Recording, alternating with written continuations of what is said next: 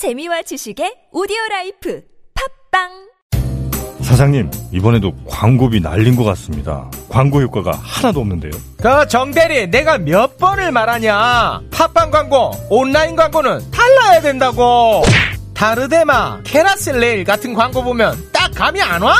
빵 먹고 싶잖아 각질 긁고 싶잖아 그럼 P&B 마케팅 한번 해볼까요? 광고주들 사이에서 소문이 장난 아니던데요. P&B 마케팅 그 온라인 광고도 같이 한다면서 오케이 P&B로 쭉쭉 나가보자 불황에 강한 팟빵 광고 전문 대행사 P&B 마케팅 검색창에 P&B 마케팅을 검색하세요. 저 슈퍼스타 최욱은 오늘부로 비혼자임을 선언합니다 최스타님, 연간 2만 쌍 이상 성원이 되고 있는 여보야 서비스를 알고 계십니까? 저 정기자 나 슈퍼스타요 내가 결혼정보회사에 어떻게 찾아갑니까? 여보야는요, 셀프 중매 서비스이기 때문에 직접 가실 필요가 없어요. 돈이 한두 푼 드는 일이 아니지 않소 여보야는요, 성혼을 위해 사용된 비용을 100% 환불해주고 결혼할 때 100만원, 아이 낳으면 200만원의 축하금까지 준답니다. 그래도 난 경력이 있는 분들이 더 좋던데 초혼도 재혼도 인연을 만날 수가 있습니다. 지금 스마트폰에서 여보야를 다운받으세요.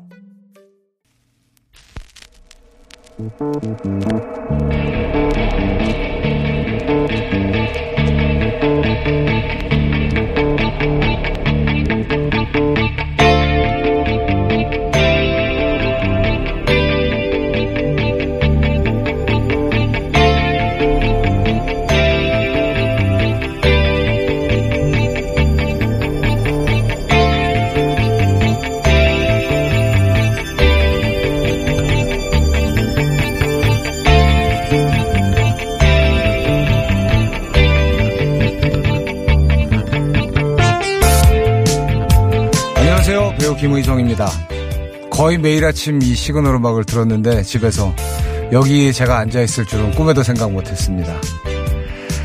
네, 뉴스 공장의 일일 진행을 맡으면서 제가 가장 난감하고 걱정했던 부분은 이 프로그램 맨 앞에 지금 얘기해야 하는 김어준 생각 코너였습니다. 너무나도 많은 뉴스들이 넘쳐나는데 도대체 어떤 일에 대해서 어떤 생각을 얘기해야 할지 저의 부족한 식견이 혹시 비웃음을 사지는 않을지 정말 걱정이 태산 같았습니다. 아, 그래서 제가 곤란할 때 믿고 쓰는 엄마 찬스를 쓰기로 하고 1935년생이신 저희 어머니께 전화를 드렸습니다. 저희 어머니께서는 저보다 훨씬 더 시사에 관심도 많으시고 식견도 높으시거든요. 뭘 여쭤볼까 하다가 어머니 인천공항 비정규직 정규직화 얘기 아세요? 라고 여쭤봤더니 잘 알지? 라고 하시더군요. 그래서 그 일에 대해서 어떻게 생각하시냐고 여쭤봤습니다. 그 질문에 대한 저희 어머님의 어머니의 대답입니다. 그 정규직 사람들은 다 공부도 많이 했고 중요한 일하면서 월급도 많이 받는 사람들 아니냐? 공항에서 꾸준히 일을 도맡아 하던 동료들이 이제야, 이제야 안정되게 일할 수 있게 됐는데 함께 기뻐하고 축하해줘야지 왜들 그러는지 모르겠다. 아마 세상이 살기 힘들어지니까 세상, 생각들이 각박해지는 것 같아서 좀 안쓰럽네. 그런데 세상이 힘들어질수록 자기보다 어려운 사람을 생각하는 게 인간의 도리 아니겠냐? 저희 어머님 생각이었습니다.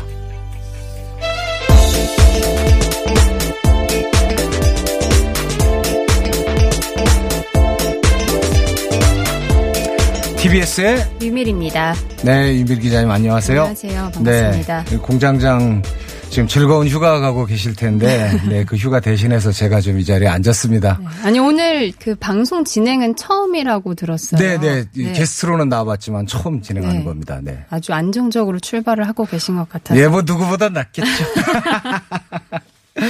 자, 우선 코로나 상황부터 짧게 짚고 넘어가 볼까요? 네. 전 세계 일일 확진자 수가 계속해서 늘어나고 있는 상황입니다. 16만 명에서 17만 명으로 나오고 있는데, 음. 야. 어, 미국 4만 명, 뭐 브라질 3만 명 수준으로 계속 나오고 있고요. 이게 뭐 줄어들 기미를 전혀 보이지 않네요. 맞습니다. 네. 그리고 또 일본에서도 확진자가 또 급격하게 늘었습니다. 예. 어, 검사 수도 좀 확인을 해봐야겠지만 네. 이틀 연속 100명대 나왔습니다. 네, 근데 일본은 뭐 의미 있는 이 결과라고 보기가 좀 어렵다고 계속해서 이 추세가 보여져서 그렇습니다. 네. 우리나라 상황은 어떻습니까? 네, 어제 지역 감염으로는 30명이 이제 확진 판정을 받았는데요. 여전히 네. 교회랑 그리고 방문 판매를 중심으로 소규모 집단 감염이 네. 일어나고 있습니다. 이 소규모 클러스터 감염이 계속 이렇게 끊기지 않고 이어지고 있네요. 그동안은 수도권 중심으로 감염이 많았는데 광주에서도 이 확진자가 나왔다고요? 네, 맞습니다. 정부는 그래서 그동안에 이제 종교 시설 내에서 이제 소모임 음. 같은 어 그 모임 위주로 감염이 네. 일어났기 때문에 음. 이 종교 시설을 고위험 시설로 지정하는 방안도 좀 검토 중이라고 합니다. 예, 이게 이 코로나 방역은 정말 우리가 그동안 쭉 겪어보니까 하루 이틀에 끝날 일이 아니라는 생각이 듭니다. 단거리가 아니라 마라톤 경주로 생각을 해야 될 것 같아요. 네. 경제 활동 열심히 지속하면서 생활 방역도 철저히 하는 그런 자세를 가져야 할 것 같습니다. 자, 다음 소식은 어, 제 국회에서 상임위원장 선출이 다 마무리됐다고 하죠? 그렇습니다. 네. 어, 원구성 협상은 끝내 결렬이 됐습니다. 정보위원장을 제외한 17개 상임위원장을 결국 민주당 의원들이 맡게 됐는데요. 음. 어, 정보위원장은 부의장단과 협의가 필요한데 아직 야당목 부의장이 선출되지 않은 상황이어서 정보위원장은 선출되지 않았습니다. 네. 통합당 의원들은 원구성에 반발해서 상임위 명단을 아예 제출하지 않았다고요? 네, 그렇습니다. 3차 추경 등을 고려해서 박병석 의장이 배분을 하게 됐는데 네. 이에 통합당은 일방적인 행위다라면서 이제 반발을 하고 음. 상임위원 사임계를 제출하기도 했습니다. 네. 그래서 통합당은 오늘 오전에 비상 의원총회를 열어- 열어서 이 대응책을 논의한다고 합니다. 어, 그러면 국회 일정을 아예 거부할 수도 있는 건가요? 네, 뭐 그럴 수도 있는데 상임위랑 본회의 참석은 거부는 하되 어, 필요한 법안은 발의는 하고 음. 또 당내 특별위회 어, 특별위원회 활동으로 이제 외교라든지 안보 등 이런 국정 현안은 좀 챙기겠다는 입장으로 풀이됩니다. 음, 뭐 수업은 안 듣고 학점만 챙기겠다 이런 건가요? 그렇게 해석할 수도 있겠습니다. 네. 민주당은 원구성이 다 마무리됐지만 지금 모든 상임위원장을 다 차지했는데 거의 유례 없는 그런 일이지 않습니까? 뭐 부담도 좀 있을 것 같아요. 그렇습니다. 뭐 상임위원장이 선출되고 뭐 바로 바로 이제 모든 상임위원회에서 어제 회의가 열렸는데 네, 무엇보다 3차 추경이 중요하겠죠. 그렇습니다. 네. 가장 급한 어, 아닌데요. 오늘 이제 예결위 전체 회의에서 다음 달 3일 이 3차 추경 통과를 목표로 심사한다는 계획입니다. 네. 자, 다음 소식은 공수처 얘기인가요? 네, 그렇습니다. 공수처 출범 기한 어, 법에 7월 15일까지로 나와 있는데 네. 얼마 기간이 아, 남지 않았습니다. 얼마 안 남았네요. 예. 네, 청와대에서도 계속 이 출범을 국회에서 인준하기를 당부하고 있는데요. 통합당은 지금 동의할 수 없다는 입장이죠. 그렇습니다. 음. 어, 민주당은 뭐 이에 대해서 이제 강력하게 이제 의지를 보이고 있는데 음. 이해찬 대표는 통합당이 방해를 하면 관련법을 개정해서라도 이 공수처를 반드시 출범시키겠다고 강조를 하고 있습니다. 음. 어, 그렇지만 아직 공수처장 임명을 위한 후보 추천 위원회라든지 음. 아니면 뭐 청문회 관련법 개정 등이 남아 있어서 아직 조금 절차는 필요한 상황입니다. 현재로서는 통합당이 동의하지 않으면 이 공수처장을 선출할 수 없는 그런 상태죠. 그렇습니다. 네. 통합당은 공수처 자체 위원, 자체 위헌적 요소가 많다고 지금 주장을 하고 네. 있잖아요. 민주당은 법을 바꿔서라도 공수처를 출범시키겠다고 하는 상황이고요. 네. 자, 다음 소식은요. 네, 검언 유착 의혹 사건을 검찰이 대검 수사심의위원회에 넘기기로 결정을 했습니다. 네. 그 채널A 기자에게 협박성 취재를 당했다고 주장한 제보자 측에서 신청을 한 건데요. 네. 이제 앞서 대검에서 채널A 이모 기자 측의 진정을 받아들이는 형식으로 이 전문 수사 자문단을 소집을 하기로 결정이 됐습니다. 네. 그래서 이 제보자 측이 수사심의위원회 신청으로 일종의 이제 어, 대치가 되고 있는 상황이죠. 음, 야, 이건 뭐 두, 두 이름 다 굉장히 낯선 이름인데 요. 네. 이 검언 유착 의혹을 둘러싸고 전문 수사 자문단 그리고 수사심의위원회가 어, 동시에 거의 요청이 된 건데 그럼 다 받아들여지게 되는 건가요? 네, 일단은 그렇게 진행이 되는 어, 두, 두 개가 동시에 이제 판단을 내려야 되는 네. 상황인데요. 네. 어, 일단은 전문 수사 자문단과 수사심의위원회 조금 이름이 복잡하고 뭐 어떻게 다른 거죠? 네, 네.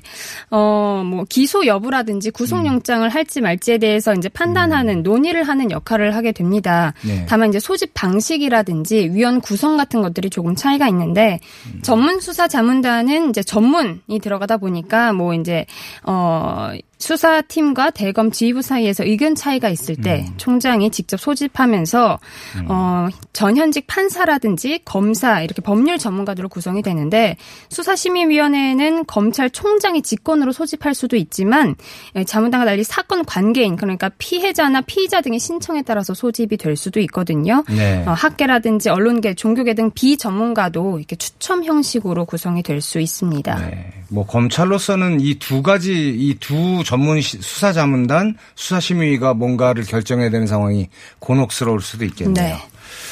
자, 오늘 뭐 이 뉴스 시간은 거의 지금 마무리해야 될 시간이 다 됐네요. 짧게 한 가지 정도 더 말씀해 주시겠습니까? 네, 일본이 그 한국 G7 확대하는 안에 대해서 트럼프 정부가 그 안을 내놨는데 네. 이에 대해서 청와대가 또 일본을 강하게 비판하는 목소리를 냈습니다. 네. 일본이 이웃 나라에 해를 끼치는 데 익숙하다. 모렴치 수준의 전 세계 최상위권이다라고 했는데 이거 상당히 강도가 높은 외교적 발언 아닙니까? 맞습니다. 최근에 뭐 여러 가지 이- 어, 이슈들이 이제 이어졌잖아요. 네. 1년 정도 됐죠. 수출 규제 문제도 아직 해결이 안 된 상황이고 네. 뭐 강제 징용 같은 과거사 문제도 아직 반성이 없고 예. 또 최근에는 볼턴 회고록에도 그동안 이 한반도 프로, 평화 음. 프로세스에 그동안 얼마나 일본이 방해해 왔는지가 적나라하게 드러났으니까요. 예. 네. 어쨌든 G7 확대는 미국의 구상이고 뭐 한국은 초청에 응하겠다고 그냥 대답은 해둔 상황이니까 일본이 뭐라고 하든 뭐 두고 보면 되겠네요. 맞습니다. 네. 자, 수고하셨습니다. 지금까지 TBS의 류미리였습니다. 감사합니다. 오빠 아셨어요? 코어업이 면역력에도 좋은 거. 세상에 그래서 코업이 또 완판됐구나 코어업은 정상적인 면역 기능에 필요한 아연 그리고 페루산 마카에 멀티비타민까지 들어있잖아요. 언니도 알죠? 알지. 하루 900원도 안 되는데 다 챙겨주잖아. 역시 재구매하는 이유가 있어. 면역력과 활력을 한 번에 완판 기념 통큰 이벤트는 계속됩니다. 검색창에 코어업 검색해주세요. 긁지 말고 뿌리세요 글루타셀 아직도 무작정 긁고 계신가요? 땀이 나고 민감해지면 신속한 피부 진정이 필요합니다. 이럴 때 긁지 말고 글루타셀을 뿌려보세요. 인터넷 검색창에서 리얼한 후기를 확인하시고 특허받은 글루타셀 스프레이를 만나보세요. 전국에 있는 글루타셀 취급 약국에서 구매하실 수 있습니다. 긁지 말고 뿌리세요 글루타셀 아빠 올해가 지구의 날 50주년이래 서울시에서 지구를 살리는 습관을 가져보라는데 지구를 살리는 습관? 쓰레기 안 버리고 비닐봉투 덜 쓰기 같은 건가? 맞아 또 반바지 입고 넥타이 안 매기 일주일에 한 번 채식하기 배달 음식 시킬 때 일회용품 받지 않기 텀블러 사용하기 엘리베이터 대신 계단 이용하기 할 수 있는 게 많구나. 아빠는 뭐 할 거야? 난 엘리베이터 대신 계단으로 걸어볼래. 그럼 아빤 회사에 반바지 입고 가봐야겠다. 지구를 살리기 위한 생활 속의 작은 습관. 함께 동참해주세요. 이 캠페인은 서울특별시 녹색서울시민위원회와 TBS가 함께합니다. 팟캐스트 청취자가 업어 키워주신 대장사랑.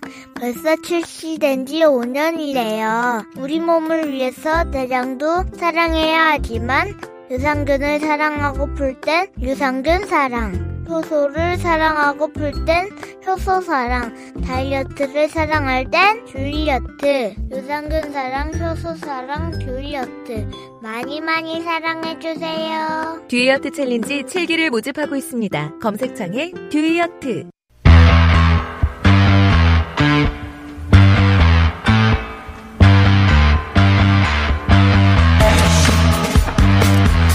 지난 금요일 검찰의 수사심의위원회에서 이재용 부회장에 대한 불기소 권고 결정을 내렸습니다. 이 문제에 대해서 좀 얘기를 해봐야겠습니다. 삼성과 이재용 부회장의 불법 승계 문제 아주 오랫동안 취재해 오신 분이죠. 저하고는 그렇게 잘 아는 사이는 아닌데 주진우 기자 모셨습니다. 안녕하세요. 안녕하십니까. 아닌 밤중에 주진우 라이브입니다. 네네. 이 스트레이트 우리 함께 진행하면서 삼성 관련 취재 많이 했었잖아요. 많이 했죠. 예. 삼성 재판 이렇게 오래 갈 거라고 생각했습니까? 아, 장충기 문자 저희가 같이 보도했지 않습니까? 네네. 그리고 삼성의 여러 가지 그 불법 회계, 그 다음에 어, 주가 조작 같은 네. 그런 내용에 보고 보, 보도 했었는데 그때는 빨리 끝날 줄 알았는데 음. 이제는 정리되는구나. 삼성의 시대가 막을 내리는구나 생각했는데 아직도 견고한 삼성의 벽을 실감하고 있습니다. 네. 금요일 날 수사심의위에서 불기소 권고 결정을 내렸어요. 네. 이거 도대체 뭡니까? 어떻게 봐야 되죠? 수사심의위원회라는 거는요. 네. 아, 검찰이 이거를 아, 기소해도 되는지 안 되는지 이걸 음. 물어보는 건데 시민들한테 네. 물어본다는 건데 시민의 눈으로 이 사건을 바라보자 이렇게 아, 음. 그 생각하는 건데 네. 시민의 보- 눈으로 쳐다볼 수 있는 게 있고 아- 없는 게 있어요. 그렇죠. 이번 같은 경우는 아주 중요한 심장 수술을 해야 되는데 네. CT를 보고 수술을 해야 되는지 안 되는지 이걸 판단하는 건데 시민들이 그 CT를 보고 어떻게 심장의 그 상황을 볼 수가 있어요. 음. 애초부터 조금 잘못됐는데 이 심의위원회가 삼성이기 때문에 출범했고 아, 여기까지 오지 않았나 이런 생각해 봅니다. 이 수사심의위원회라는 이름도 낯선데요. 네. 그동안 이 수사심의위원회가 많이 활동을 했었나요? 아니요. 2018년에 출범했고요. 음. 그동안 여덟 번 했는데요. 그 전에도 심의위원회라는 게 꾸려졌었어요. 음. 그런데 어떤 거냐면 검찰이 봐주려고 네. 검찰이 봐주려고 그 물어보는 거예요. 자기네들이 그 처벌을 안 하면 음. 나중에 역사한테 법한테 네. 창피하니까 이걸 물어본 거예요. 검찰 검찰에게 먼, 면죄부를 주기 위한 그런 위원회로 이용이 됐다고 그러죠. 볼 수 있고. 김학의 전 법무부 장- 차관의 성범죄. 그다음에 김수창의 김수창 제주지검장 있지 않습니까? 예. 바바리 그 예, 그분. 예, 예, 예. 그분의 성범죄 이런 걸 봐주기 위해서 출범했던 게 이런 심의위원회였어요. 사실은 시민의 권익 을 이- 그렇죠. 보호해주기 위한 그렇게 이용돼야 되는 기관 그렇죠. 아니겠습니까? 이건? 약자들의 보호. 네. 이걸 위해서 시작돼, 음. 시작됐는데, 네. 어, 너무 힘 있는 사람들의 힘 있고, 어, 빽 있는 사람들을 위해서 이렇게 이게 그 전에는 심의위원회가 이렇게 네. 운영됐었어요. 이번에도 마찬가지라고 보입니다. 네, 자 다시 이재용 씨의 불법 승계 의혹으로 다시 넘어가서요. 네. 이 분식회계 혐의, 불법 승계 그 범죄 혐의가 어느 정도 입증된 거 아니었습니까? 입증이 됐죠. 네. 어, 금감원에서 전문가들이 1년 반 넘게 네. 면밀하게 쳐다봤어요. 그런데 그 전에 어 본인들이 합병 도장을 찍어줬기 때문에 이거를 그 되돌리는 거는 증거와 명확한 그 확증이 없었으면 그리고 증언이 없었으면 그렇게 아이 이 분식회계다. 분식회계다고 고발하지 않았을 거예요. 그런데 금감원 전문가들이 어 1년 반 넘게 조사를 했고요. 그래서 어 이거는 분식회계다 이렇게 해서 고발을 했습니다. 그리고 최정의 검사들이 이렇게 열심히 따졌습니다. 그래서 아 이거는 승계를 위한 불법 승계를 위한 분식 회계, 시세 조종, 주가 조종, 주작 혐의가 명확하다. 그래서 구속영장을 청구했죠. 네. 그런데 구속영장을 청구했는데 기각하면서 재판부에서 야 이건 너무 복잡한 일이니까 재판에 가서 따져봐. 혐의는 소명되나 혐의는 사실관계는 소명됐으나 재판관계에서 재판에서 따져봐라 이렇게 보냈는데 어, 삼성에서 수사심의위원회 카드를 냈죠. 기소도 재판도- 하지 마라. 재판도 받지 않겠다. 예, 죄도 묻지 마라. 네. 우리는 법 위에 있다. 이런 얘기로 보입니다. 아니 그런데 이재용 씨는 이 모든 혐의 사실에서 나는 사실에 대해서 나는 몰랐다 라고 이야기하고 있는 거잖아요. 네. 엄청나게 그 큰 유산을 상속받으면서 세금은 전혀 내지 않았는데 그 과정에 다른 사람들이 다 일을 해줬는데 나는 내 돈이 이렇게 많아지는데 세금 안낸걸 몰랐다. 이런 네, 몰랐다. 얘기잖아요. 그렇죠. 상식적으로 이해가 안 되지 않습니까? 어, 청문회에 나와서 부- 구- 그 국정농단 청문회에 나와서도 이재용 부회장이 계속해서 저는 몰랐습니다. 모릅니다. 이게 적- 작전이었지 않습니까? 예, 여기서도 그렇습니다. 그런데 몰랐다. 나는 전혀 모르는 일이다. 이렇게 계속 모르쇠 작전을 하고 있는데 네. 어, 이재용 부회장이 알았다. 보고를 받았다. 그리고 음. 지시를 내렸다. 그리고 수정 보고를 다시 받고 또 지시를 내렸다는 음. 증거들이 차고 넘쳐요. 그러니까 뭐 이 본인이 아무리 부인하더라도 이런 증거들이 있다면 재판에 가면은 무조건 불리해지는 상황 아니겠어요? 재판에 가서 이런 문건들이 하나씩 두씩 나오면요. 음. 그 다음에 부끄럽죠. 나 몰랐다 이렇게 했는데 당신 바보야. 아유, 죄송합니다. 음. 어, 뭐 이런 허수아비 작전이 이게 그 백일화에 드러나기 때문에 좀 불리하죠. 그래서 아예 기소조차 가지 않겠다. 재판도 받지 않겠다는 그런 작전인 거죠. 네. 자, 근데 으, 하나 더 좀 짚어야 될 것은 최근에 언론 보도 삼성에 대한 언론 보도 태도를 좀 짚어야 될 것 같아요. 네, 네.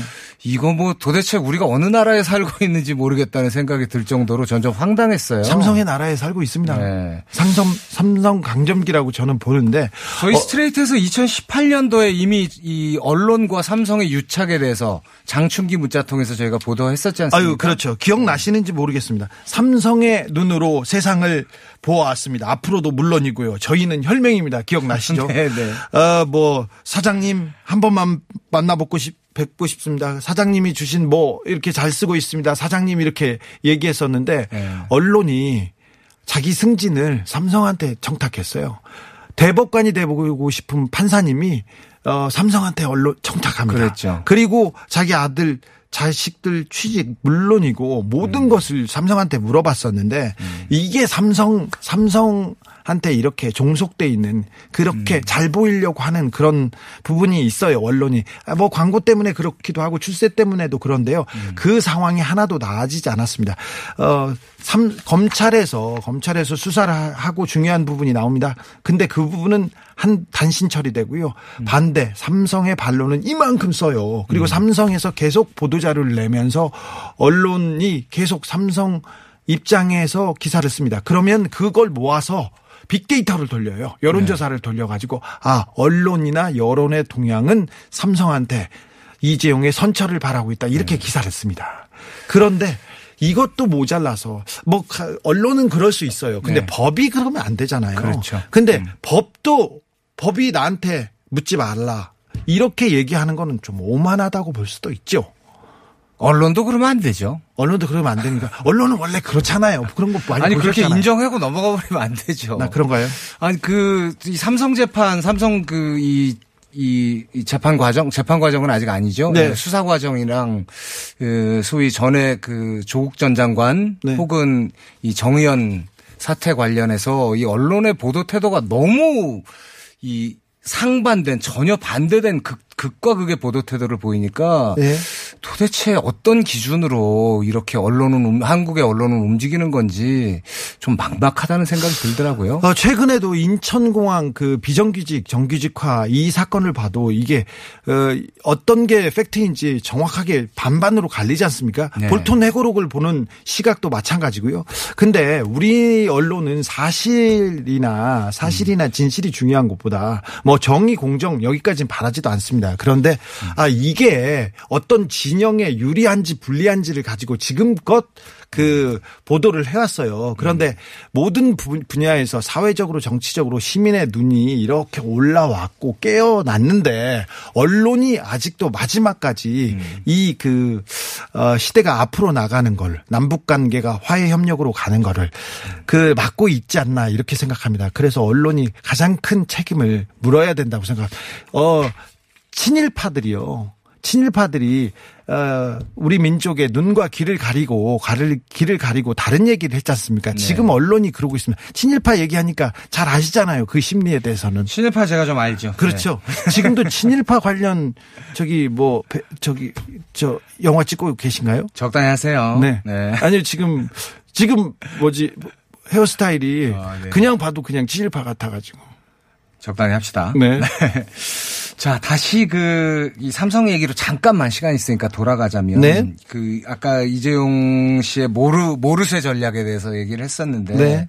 이 핵심, 이 이재용 씨가 관여했다는 그 사실을 입증할 수 있는 핵심 문건들. 네. 지금 가지고 계시잖아요. 저는 가지고 있어요. 조금만 얘기해 주시겠어요? 제가 지금 문건들을 가지고 있고 그 지금 뭐 보따리를 싸가지고 아, 저? 정황, 예, 삼성 보따리인데 정황들이 있다고 제가 계속 여기서 떠들고 있는데 네. 기자들이 한 명도 안 옵니다. 옛날 제가 다 쓰는 누구 겁니까? 네. 분홍 보자기 들고 다니면서 이게 청와대에서 청와대에서 외무부, 법무부 그리고 검찰을 움직인 문건입니다.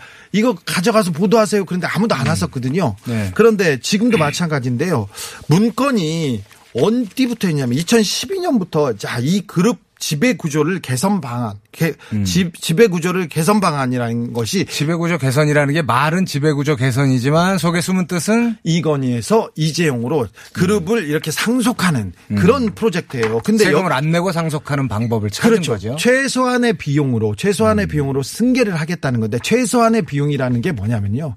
음. 뇌물 줘서 세금 안 주고 아. 뇌물 줘서 이거 이 일을 끝내겠다는 그런 방식이에요. 그 뭐 말 사주고 이런 거 아닙니까? 그렇죠. 네. 아, 세금을 왜 내요? 많이 내야 되는데 그거보다 뇌물이 싸다. 이게 삼성의 승계의 가장 핵심적인 전략입니다. 뇌물이 싸다. 그런데 이 지배구조 개선 방안이 어떻게 돼 있냐면요. 모든 게 이재용 부회장의 그 자기 주식 그 다음에 지분을 늘리는 걸로 다 돼 있어요. 그러니까 거의 중간중간에 보면 불법. 아 이건 어디에서 반대할 것이다. 국민연금에서 반대하고 정부에서 반대한다. 이건 어떻게 무마할 것인가. 이런 전략이 쭉 나와 있습니다. 그리고 M사 합병 방안 보면 어, 어떻게 흡수 합병을 해서 이재용 부회장한테 이 지분을 늘리기 위해서는 어떻게 의결권 지분을 어떻게 확대한다. 나스닥 상장 가능, 가능성을 그 흘려라. 건설 수주 발표를 해가지고 주가를 집중 7, 8월에 부양한다. 이게 주가 조작, 시세 조종이라고 검찰에서는 순화해서 말했는데 주가 조작을 어떻게 한다. 이런 내용이 다 나와 있어요. 합병 시 이재용 회장의 이재용 부회장의 지분율을 높이기 위한 방안 얘기하는 거죠. 네. 음. 그렇게 하고 뭐 프로 그 G 프로젝트 G 음. 어 그- 그리고 뭐 이재용 관련된 문건이 계- 계속 나옵니다. 음. 그런데 이 부분 이 부분을 뒷받침 뒷받침하는 증언들이 있어요. 네. 사실은 삼성 바이오로직스의 김태한 사장이라는 사람이 네. 어, 증거 인멸과 주가 조작 혐의로 구속영장이 청구됐는데 기각됐어요. 근데 왜 기각됐냐면 위에서 시켰어요. 그러면서 위에 있는 장충기, 김종중 그리고 이재용 부회장은 손가락 가르쳤어. 그래, 너는 그럼 알았어, 빠져. 그리고 위로 가는데 여기서 여, 그 여기서 지금 검찰의 그 수사가 막힌 거죠. 검찰의 수사는 여기까지 돼 있지만 재판부에서 막은 건데 이 내용을 어 처음부터 끝까지 거의 대부분을 저 이재용 부회장한테 이렇게 보고를, 보고를 했어요. 증거인멸한 상무가 구속됐는데 네. 또 구속되면서 왜 뭘 지우려고 했니? 아, 이게 이재용 부회장하고 관련된 부분이어가지고요. 음. 어, 다 지우라고 했어요. 네. 그래서 제가 지웠어요. 이런 얘기도 했고요. 그분한테 지우라고 얘기할 수 있는 사람이 누가 있겠습니까? 그분들이 몇 개, 몇 네. 분 있죠. 최지성, 네. 김종중, 이런 분들이 그래서 같이, 같이 구속영장이 청구됐다 기각됐습니다. 그리고 무엇보다도 이재용 부회장한테 어, 대면 보고를 했다고 제가 이렇게 대면 보고를 했습니다. 근데 수정 지시 사항을 받았습니다. 그런 증언들이 있습니다. 증언자가 한두 명이 아니고요. 네. 그리고 또 무엇보다도 어, 이재용 부회장이 이 다른 건 몰라도 합병 관련된 지시는 꼬박꼬박 받고 네. 다시 보고를 받았는데 이메일로 받아요. 개인 이메일로. 네. 이렇게 해민 이메일로 수정 보고한 내용 그리고는 지시한 내용이 있어요. 이재용 부회장의 이메일도 그대로 남아 있거든요. 근데 자기는 모른다고. 왜 그랬는지 모른다고. 이렇게 그런 작, 작전으로 나서고 있습니다. 그러면 이재용 부회장은 그, 어, 아무것도 모르는 사람이거나. 네. 그러니까 삼성이라는 거대한 그 이 기업을 경영할 만한 자질이 전혀 없는 사람이거나. 네. 아니면 큰 거짓말을 하고 있는 사람 둘 중에 하나라고 볼 수밖에 없겠네요. 그럴 수 있죠. 그런데 2007년에 삼성 그 구조본에서 법무팀장을 지낸 김용철 변호사가 나와서 얘기를 하는 얘기는 어, 이재용 부회장이 아무것도 관심이 없습니다. 경영에 대해서는 아무것도 관심이 없는데 네. 근데 오직 자기 지분이 그리고 자기가 가지고 있는 주식이 얼마 올랐는지는 항상 왔을 때 체크했습니다. 얘기를 하더라고요. 그러니까 아무것도 몰랐던 사람 행세를 하고 있지만 어, 뭐 자기 재산, 자기 재산에 대해서는 관심이 많은 네, 사람이니까. 그래서 네. 예, 거짓말을 하고 있다고 보는 게 상식적이지 않나 저는 그렇게 생각합니다. 자, 이 수사심의위원회에서는 네. 그러면 도대체 무슨 근거로 네. 이 수사 이제 더 기소를 하지 말라고 얘기 핵심이 뭡니까?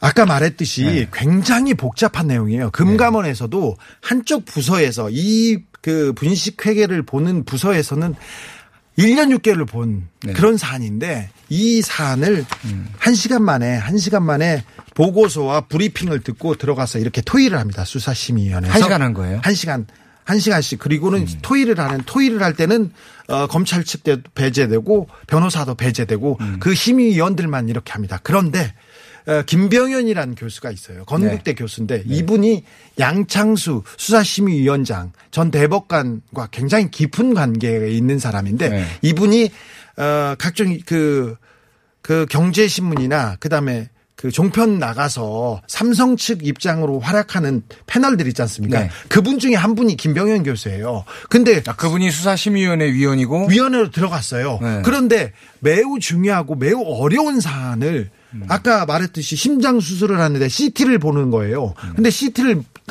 아무도 못 보지 않습니까? 거기에 스님도 두 분 들어가셨는데 몰라요.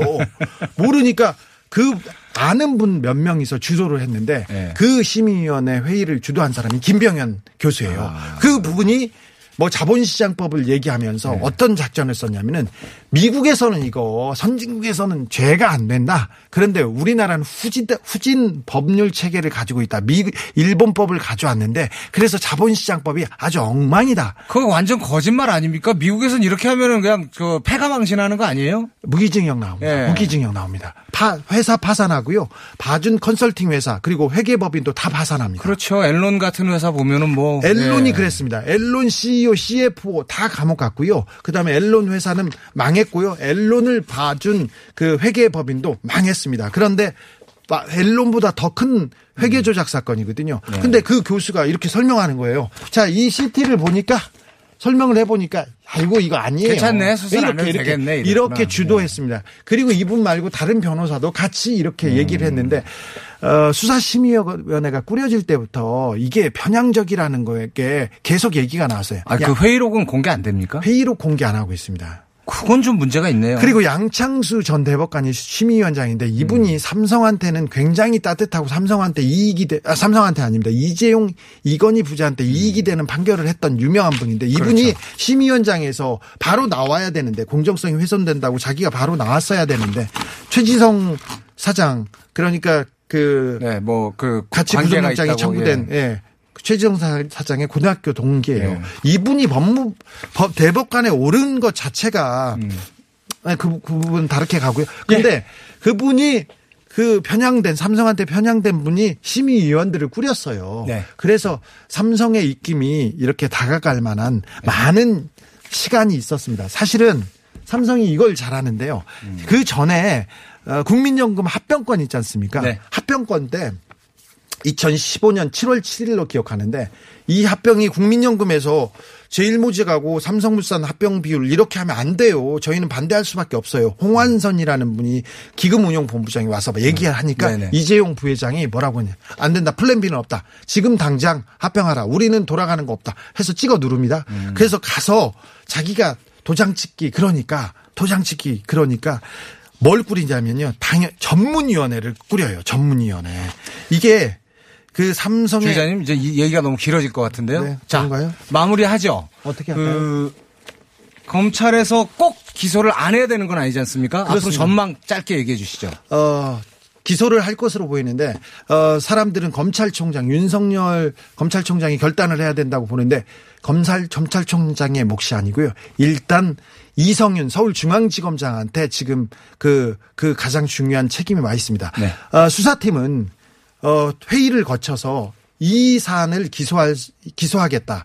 화이트 칼라 범죄 중에 가장 악질적이고 조직적인 범죄이기 때문에 이보다 더 큰 범죄는 없기 때문에 기소 안 하면 검찰의 존재 이유도 법의 존재 이유도 없다면서 수사팀은 기소를 결정해서 그 내용을 이성윤 서울중앙지검장한테 지금 보고서를 올린 상황입니다. 네. 그래서 이성윤 지검장이 도장을 찍으면 기소 기소를 바로 할 것으로 하고 재판으로 넘어가게 되겠군요. 네, 그렇게 됩니다. 네. 그 다들 눈 부릅뜨고 이 네. 과정을 국민 모두 지켜봐야 할 것 같습니다. 지금까지 주진우 기자였습니다. 감사합니다. 감사합니다. 네.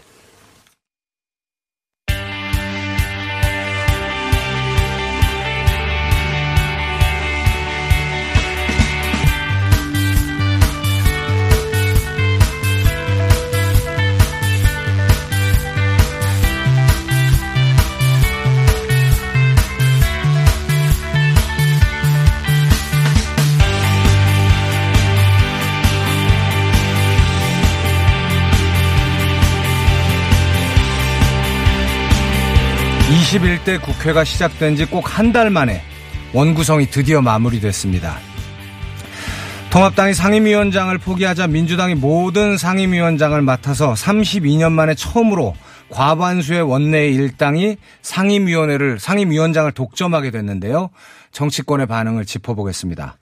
먼저 민주당의 박광훈 의원 연결해 보겠습니다. 의원님 안녕하세요. 네, 안녕하세요. 반갑습니다. 네. 그 협상과 관련해서 몇 가지 여쭤보겠습니다. 최종 네. 협상 전날 합의문 초안까지 다 만들어졌었다고 얘기를 들었는데요. 이 네. 의견 합의 과정에서 통합당의 요구를 민주당에서 얼만큼 수용했던 겁니까? 어, 11대 7의 원칙, 처- 맨 처음에 합의에 이르렀던 11대 7의 원칙을 그대로 지키고요. 네네. 그 다음에 이제 미래통합당에서 요구한 몇 가지 국정조사와 청문회가 있었습니다. 네. 그 가운데 하나의 국정조사와 하나의 청문회를 수용했다. 이렇게 아, 원내대표단으로부터 들었습니다. 그리고 법사위 문제는 네. 2년 뒤 대선이 끝난 뒤의 문제이기 때문에 네.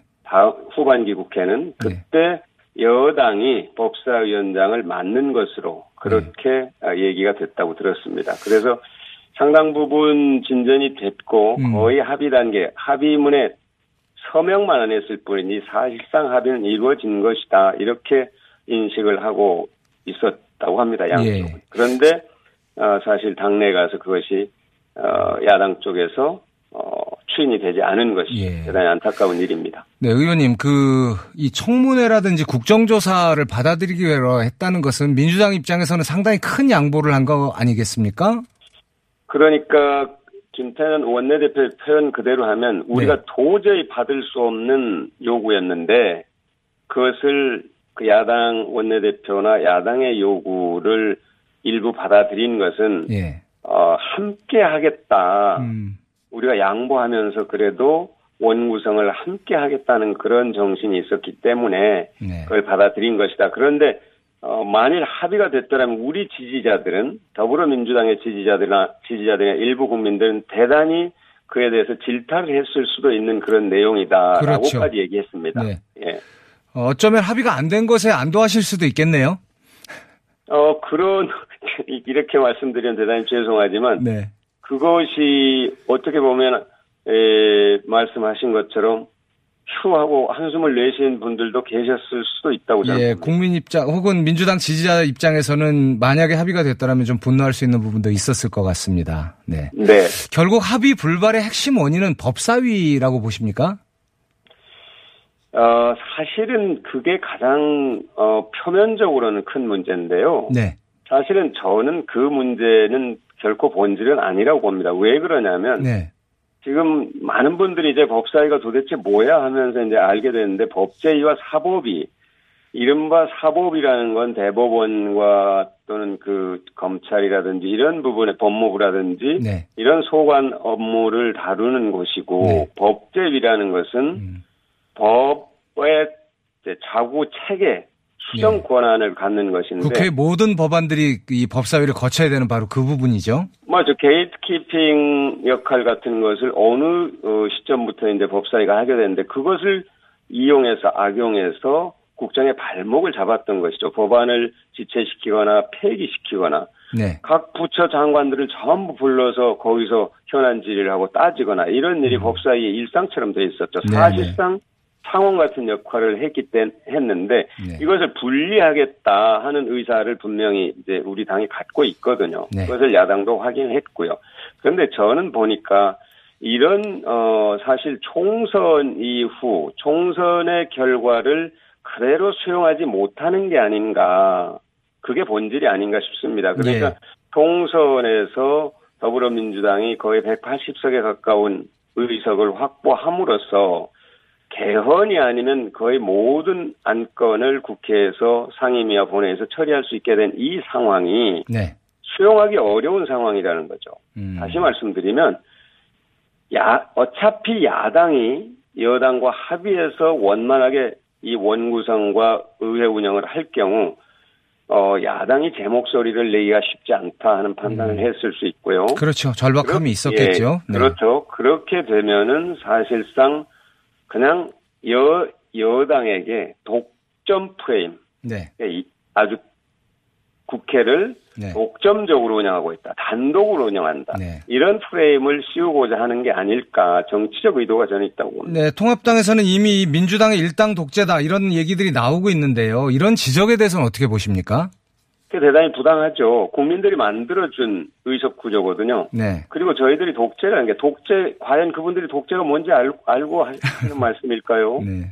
어 독재는 그런 뜻이 아니었고 과거 자신들의 조상 정당들이 했던 것들인데요. 음. 사실 우리 당은 가장 민주적으로 국회를 운영하겠다. 국민의 뜻대로 하겠다는 거죠. 예. 민주적이라는 게 뭡니까? 국민의 눈으로 보고 국민의 가슴으로 생각하고 국민의 뜻대로 저희들은 국회를 운영하겠다. 예, 예. 그리고 야당도 이에 협조하라. 네. 국난 극복에 협조하라. 이런 어, 저희들은 확고한 의지를 갖고 네. 민주적으로 운영하겠다는 그런 방침을 갖고 하고 있습니다. 어, 그런데 지금 통합당은 이 들러리 서지 않겠다고 지금 하고 있고 의원 103명 전원이 상임위 사인계를 제출했습니다. 지금 3차 추경 공수처 설립까지 넘어야 될 산들이 많이 있는데 지금 계속 대치가 이어질 것 같은데요. 국정 운영에 차질은 없을까요? 어떤 식으로 협치를 앞으로 해나가실지 거기까지 좀 말씀해 주셨으면 합니다. 사실상 굉장히 어려운 일이죠. 지금 마- 아까 말씀하셨습니다만 21대 국회 임기가 시작된 지 어제로 딱 한 달이 됐습니다. 그런데 국회 원 구성 문제를 이렇게 협상의 대상으로 삼고 과거, 과거의 관행을 들고 나오는 것 자체가 사실은 국민들의 어떤 어, 민주적 시민 의식에 비해 보면 한참 뒤떨어진 겁니다. 국민들은 이미 저 앞에 가 있거든요. 네. 그리고 코로나 국난을 극복하고 포, 어, 포스트 코로나 시대에 국제 질서를 선도해 나가라 대한민국이 이런 열망을 갖고 있습니다. 그런데 국회 원구성 문제에서부터 이렇게 발목을 잡고 또 하나도 협조하지 못하겠다 이렇게 나서는 것은 저는 국민들의 뜻을 배반하는 것이다 이렇게 좀 엄하게 말하면 그렇게 얘기하겠습니다. 그래서 네. 사실상 저는 야당이 지금이라도 국민들로부터 지지를 얻을 수 있는 길은 이 길이 아닙니다. 지금 국난 극복의 뜻을 함께 모으고 더불어민주당과 함께 의회를 원만하게 운영하는 모습을 보일 때 국민들이 저는 더 지금보다 훨씬 더 네, 잘 알겠습니다. 지지할 것으로 생각합니다. 네, 감사합니다. 지금까지 더불어민주당 박광원 의원이었습니다. 감사합니다. 자, 민주당에 이어서 미래통합당의 입장도 들어보겠습니다. 통합당 조혜진 의원님 전화 연결돼 있습니다. 조혜진 의원님 안녕하세요. 예, 안녕하십니까. 조혜진입니다. 네네.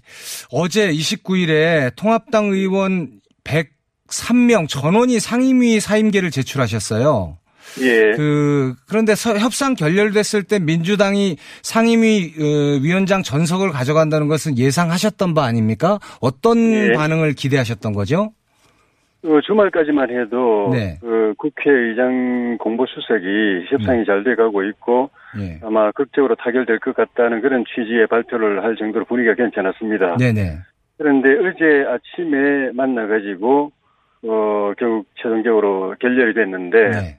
다른 무엇보다도 그 저 여당과 의장이 이 오늘 중으로 오후 네. 6시까지 상임위 배정표 통합당 의원들의 상임위 배정표를 내놔라고 했던 것이 그 큰 영향을 끼친 것 같습니다. 음. 네, 상임위 배정은 굉장히 어려운 문제입니다. 당 내에서도 네. 의원들 개개인의 전문성, 그 경험, 또 과거 상임위 경력, 음. 네. 또 자기 지역구의 현안 이런 거하고 복잡하게 다 이 고려해가지고 네. 또 선수도 고려하고 해서 결정하는 것이기 때문에 사전에 우리가 조금 검토를 해놨다 하더라도 기초 작업이 있었다고 하더라도 한 2, 3일은 걸립니다. 그리고 의원 개개인 의견 조율도 해야 되고 본인들에게 통보도 해야 되고 네. 그래서 어제 중요한 거는 원구성 협상을 마지막으로 극적으로 타결하는 것이 핵심이었지. 그 저기 상임위 배정을 하루 이틀 더 늦추고 말고 하는 건 사실 부수적인 거였는데 네. 한 적적 타결을 앞두고 상임위 배정을 강제하는 거는 우리 당으로서는 준비 없이 부실 상임위 배정을 강요하는 거나 졸속 상임위 배정을 강요하는 거나 마찬가지였거든요. 그걸 그렇게 하게 된 데는 민주당과 국회의장이 문재인 대통령 지시를 받아가지고 이번 임시회 7월 1일인가 3일인가 그 안에 저기 3차 추경을 끝내라고 하는 그 지시에 쫓겨가지고 그렇게 된 건데. 그런데 국민이 상식적으로 생각하기에는 우선은 원구성이 중요하고 그 이후에 뭐 사보임을 통해서라든지 상임위 상임위 구성 문제는 그 예. 뒤에도 해결할 수 있지 않았나 원구성이 더 중요한 문제 아니었나 이런 생각들도 해볼 수 있지 않습니까? 그렇죠. 원 구성을 하고 그 다음에 2, 3일 안에 상임위 사보임도 해야죠. 지난번에 민주당이 독, 네, 독, 독 단적으로 우리 당 의원들을 6개 상임위에 강제 배정한 것도 마, 말도 안 되는 곳에 엉뚱한 곳에 배치한 건데 그것도 이번에 다 조정했어야 되거든요. 예. 그거는 시간이 필요합니다. 그렇게 해서 제대로 자기 상임위에 돌아가야 추경 심사를 할 수 있죠. 자기 상임위가 아닌데 그게 배치되어 있으면 심사를 할 수가 있습니까? 예. 그러니까 당연히 그 시간을 그 상, 상임위 구성 제대로 하고 그다음에 그 추경 심사를 제대로 하려고 하면은 상임위 배정을 위한 2, 3일 정도 시간을 줘야 되는데 오늘 중으로 바로 그 저기 저 상임위 배정하고 저녁에 바로 그 상임위 그 열어가지고 추경 심사 들어가자. 이렇게 하면 그거는 야당한테는 이거는 뭐 저기 민주당만 청와대 신년 노릇하는 게 아니라 야당까지도 청와대 신년 노릇 강요하는 거나 마찬가지였기 때문에 아, 의원님. 도저히 받아들일 수가 없었죠. 그러니까 저도 이, 이 일은 몰랐는데 그러니까 예. 실질적으로 어, 어떤 그 합의 안의 문제가 아니라 상임위 구성이 예. 촉박했기 때문에 깨졌다 이렇게 말씀하시는 건가요? 그렇게 밀어붙여가지고 우리 우리 당으로 하여금 우리 의원들 개개인을 가장 적합한 상임위에 배정할 시간 안 주고 네. 그냥 무조건 무작위로 추첨하듯이 오늘 중으로 그 저기 명단 내놔라. 그렇게 해서 자기 상임위가 아닌 엉뚱한 데 보내놓고는 저 추경 심사 오늘 저녁부터 들어가자. 그런 식으로 하면은 누가 그걸 할 수 있겠습니까? 네. 글쎄요. 그걸 근데 2, 3, 뭐- 2, 3일을 못, 기다려가지고요. 예. 그런데 이미 그 국회가 시작된 지 한 달이나 지났는데 예. 그 정도 구성들은 해놓으셨어야 되는 거 아닌가 이런 생각도 드네요. 한편으로는 그 사이- 제그 사이에 개인적인 생각이 것처럼 그렇습니다. 아시는 것처럼 물론 네. 이제 기초적인 거는 이제 우리 우리 저를 비롯해서 103명의 의원들한테 그 희망서는 받아놨습니다. 1, 2, 3순위. 근데 그거는 조정이 필요합니다. 네. 개개인마다 1순위를 받아줄 네. 건지 2, 3순위를 받아줄 건지 네. 그 조정이 필요하고 그거 할 시간이 없었습니다. 네. 아시는 것처럼 원구성 때문에 얼마나 이 매달려 가지고 예. 힘들었습니까? 잘 알겠습니다. 자, 네. 이 최종 결렬에 김종인 위원장의 입김이 있었다 이런 얘기들이 있는데 거기에 대해서는 어떻게 생각하십니까? 그거는 어디 뭐 정보지 같은 데서 흘러다니는 건 이제 본 적이 있는데 저는 네네. 확인한 일이 없고요. 네. 뭐 어디까지나 당 원내 문제는 원내 대표가 제, 최고 제일 권한이 있고 책임이 있는 아, 거기 때문에 전혀 사실 원내. 대표 원내 대표 권한이 이제 중요하고 그래서 네. 저는 어 이번에는 원내 대표 그동안에 그 협상 타결을 위해서 할 만큼 노력은 다 했기 때문에 네네. 원내 대표에게 우리 당 의원들이 전권을 위임해 가지고 네. 조영 대표가 여당하고 합의해 가지고 오는 안이 있으면 그건 다 네. 받아야 된다라고 생각을 했고 네. 그래서 주말에 원내 지도부가 저한테 개인적으로 의견 물어봤을 때도 네. 저는 이제 그 모든 권한을 일임합니다. 네. 원내, 원내 지도부가 여당하고 합의해 오면 저는 무조건 따릅니다라고 답을 했었거든요. 예. 네, 그런데 결과적으로 이렇게 뭐 이렇게 그거 다 이제 타결을 위해서 우리가 힘을 실어준 건데 음. 네. 그렇게 안 돼서 굉장히 아쉽습니다. 예, 통합당 의원 지금 전원이 상임위 사임계를 내셨는데 국회는 그럼 예. 언제쯤 지금 들어가실 생각이신지 어떤 조건들이 갖춰져야 들어가실 수 있는지 좀 궁금합니다. 민주당은 이 우리가 사임계를 내도 관계없이 자기들 의원들끼리 다 그 하겠다는 거 아닙니까? 네. 어제도 회의 열어가지고 그 저기 추경 심사한다고 다 했고 우리 당 네. 없이도 국회 운영할 수 있다는 걸 갖다가 보여주겠다는 거거든요. 네. 야, 야당이 그러니까 민주당이 생각하는 국회는 입- 상권 중에 한 그 입법 상권 분립의 한 축으로서 행정권을 비판하고 견제하는 기능이 아니라 네. 정부 여당의 이 그 일을 도와주는 통법부 또는 음. 권력의 심여 같은 그런 개념을 갖고 있는데 네. 여당 여당이 그렇게 하는 것도 사실은 저는 헌법적으로 문제가 있다고 보지만 야당까지도 청와대가 뭐 이번 임시회 내에 저기 추경 그 저기 통과시키라면 야당까지도 그거 다 오케이 하고 따라줘야 되고 또 뭐 10월 15일까지 공수처 출범시키라고 그러면 야당도 다 그래 해줘야 되고 네. 그렇게 생각하는 것 같아요. 그 그렇게 되면 그거는 국회가 아니죠. 그, 예. 그 저기 권력의 신여가 네, 의원님 말씀 잘 들었습니다. 네. 다음에 예. 또 모시고 다시 한번 말씀 들어보도록 하겠습니다. 지금까지 예. 미래통합당 조혜진 의원이었습니다.